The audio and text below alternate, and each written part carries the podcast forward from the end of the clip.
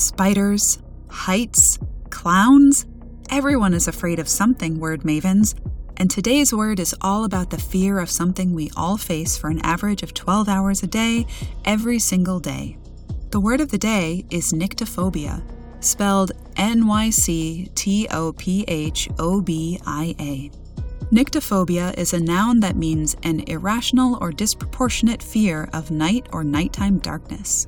Author Marie Winn mentions nyctophobia in her novel Central Park in the Dark, first published in 2008.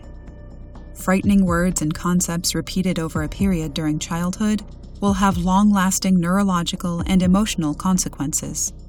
Nyctophobia, a pathological fear of night and darkness, might be an extreme example of such a consequence.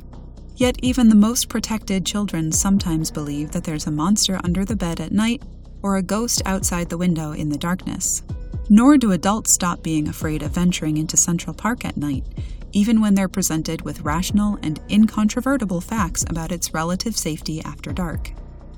Nyctophobia is a compound of the combining forms nycto, N Y C T O, meaning night, and phobia, meaning fear.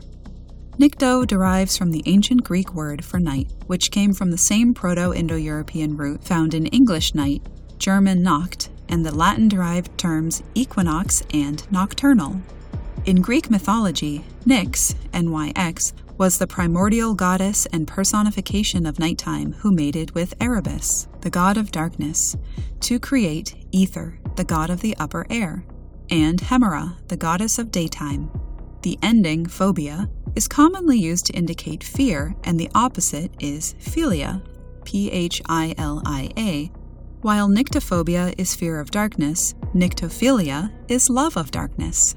There's no dark side to expanding your vocabulary with Word of the Day at dictionary.com.